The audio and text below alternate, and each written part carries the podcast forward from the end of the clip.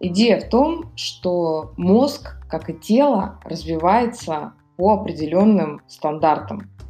И если, например, нас учат а, заниматься своим телом и нас учат быть здоровыми, а, правильно питаться, ходить э, в спортзал, и при этом нам рассказывают да, о том, что мы начинаем себя чувствовать хорошо после таких занятий, то касательно мозга с нами работу не проводят. И большинство людей считают, э, что их мозговая активная деятельность заканчивается на этапе школы и на этапе института, и что потом можно уже ничего не делать и наконец-то расслабиться.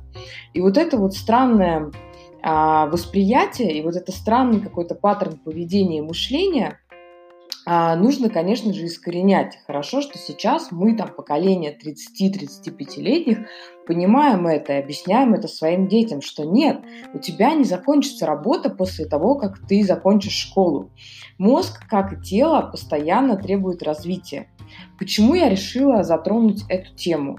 Я все понимаю про свое тело. Я научилась жить без сахара, я научилась правильно питаться, я научилась а, при этом не фанатично к этому относиться и а, почувствовала невероятный совершенно прилив энергии и эффект от а, такого образа жизни.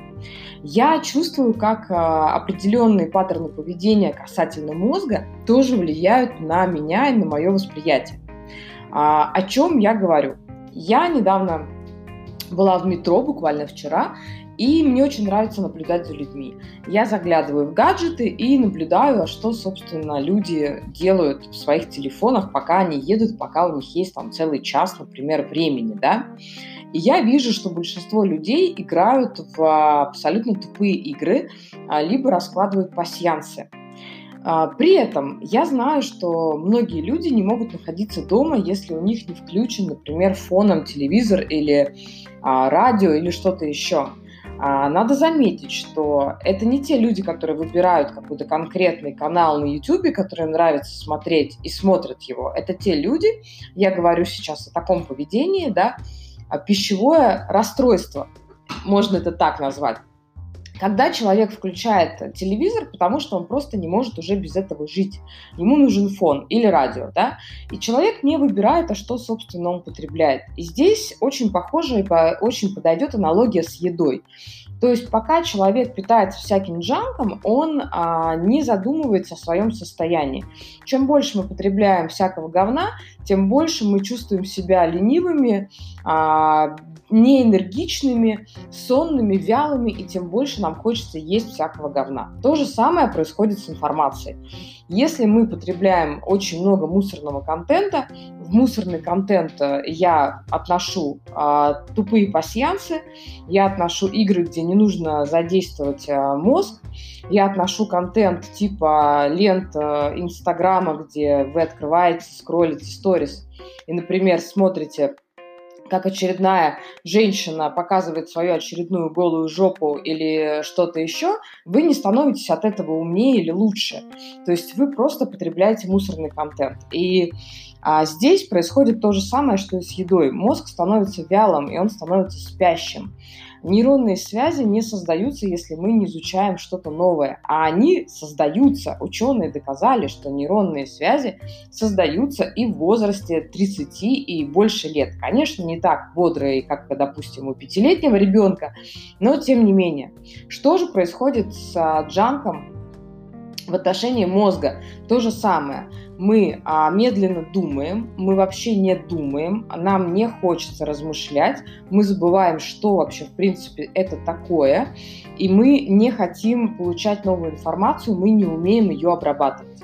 Если человек, а, как с телом, в случае с телом, да, нельзя, например, отказаться от сахара за один день, так не бывает а за один день не получится испытать этот эффект. Я могу вам сказать это по себе, это очень четко, хорошо знаю, я это проходила. И я могу сказать так, что если человек месяц проживет в состоянии без сахара, например, и на нормальной правильной еде, то очень четко будет понятно, как вы бодро просыпаетесь, хорошо встаете, у вас хорошее настроение, вы себя совершенно иначе чувствуете. Но чтобы до этого дойти, нужно месяц да, себя переламывать и месяц с собой работать.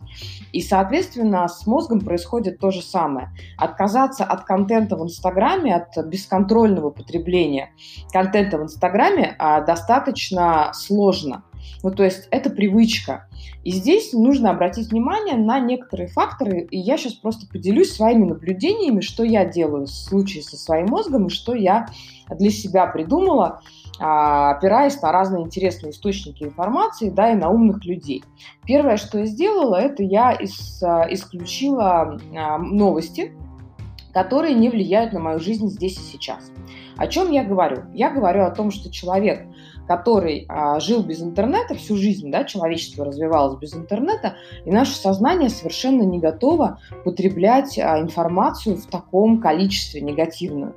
То есть вы узнаете за один день об эпидемии, пожаре, о том, что какой-то маньяк порезал всю семью в соседнем городе, о том, что произошло 6 ДТП, где-то отравились люди, где-то что-то сгорело и так далее. И вы испытываете колоссальный на самом деле фоновый стресс, да, постоянно, потому что вы чувствуете, что это угрожает вашей жизни. А сюда же можно отнести всю болтовню про войны, катаклизмы, а, какие-то безумные концы света и прочую историю. Если конец света наступит, ребята, мы об этом узнаем. Но постоянно париться по этой теме нельзя, потому что вся психическая энергия, которая могла бы быть направлена на какие-то позитивные вещи, да, уходит на этот стресс.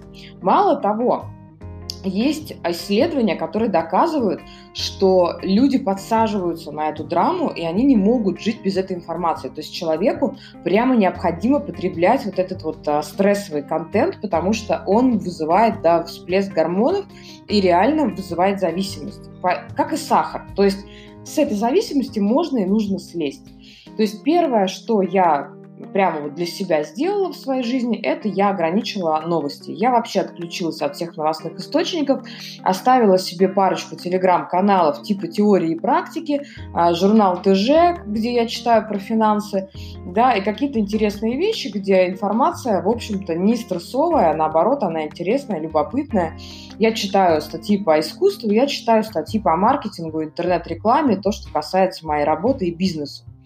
Второй момент – это потребление контента в Инстаграм и а, бесконтрольное потребление, в принципе, контента, то есть радио, телевидение, все что угодно. Я выключаю телевизор даже в спортзале, если я прихожу на кардио, я прошу выключать телевизор а, свою, своего мастера маникюра, потому что я не хочу, чтобы в меня загружали это говно. Ну, то есть у меня абсолютно нормальная в этом плане позиция я а, понимаю, что я не контролирую ту информацию, которую вещает ящик, и я не хочу ее потреблять. Что касается ленты Инстаграма, здесь все проще, здесь можно сконструировать, да, вы можете скрыть а, контент, который не приносит вам пользы, и оставить, например, только полезные а, ресурсы. Я так, я так делаю, я, например, подписана очень много на э, спортсменов, потому что меня мотивируют эти люди. Я обожаю спортсменов, мне нравится смотреть, как люди с утра зимой бегают, это круто, меня это вдохновляет, я тоже иду в зал, и я знаю, что это про здоровье, не про фанатизм, а про нормальное, классное, здоровое отношение к жизни. Я могу читать из э, аккаунта искусствоведов, потому что мне нравится искусство, мне нравится прекрасное, да. Ну, то есть я моделирую свою ленту таким образом, чтобы даже если я залезла туда, мой мозг потреблял полезную и здоровую для него информацию, а не очередную голую жопу а, какой-нибудь неизвестной совершенно мне женщины или какие-нибудь облизывания с маленькими собачками или хвостовство своей там очередной а, сумкой. Ну, то есть Понятно, да? Третий фактор – это а, умение быть самим собой наедине. То есть, когда мы находимся в состоянии а, размышления, вот как философы, да, как, когда человек может анализировать происходящее и рассуждать. Следующий момент – это то, когда мы а, изучаем что-то новое. То есть изучение английского языка для меня это не только полезная история, да, это для меня еще и а, тренировка для мозга. И, конечно же, литература, то есть потребление информации здоровой, хорошей, качественной, полезной. Точно так же, как мы а, в еде выбираем хорошие продукты, которые дают нам энергию, точно так же мы выбираем продукты а, информационные, которые дают нам энергию. Вот, собственно, все, что я хотела сказать. Это такая основная мысль о том, что давайте беречь мозг, относиться к нему серьезнее и любить а, себя, да, и развиваться, и давать себе только полезное, отказаться от информационного джанка и перестать а, уже быть спящими в этом деле. С вами была Ева Кац, моя, собственно, а, рубрика от чекаута до воркаута в рамках моего подкаста в рамках моего Яндекс.Дзена, куда я теперь пишу статьи. И, соответственно, эту запись можно будет увидеть э, на подкасте от чекаута до воркаута. Там вы увидите такую же аватарку. И, а, короче, в общем, в принципе, мне очень нравится вещать от имени статуи. А, не сочтите это за шизофрению. Все, люблю вас, обнимаю, целую и желаю вам здорового мозга и здорового отношения со своей головой и вселенной. Пока-пока.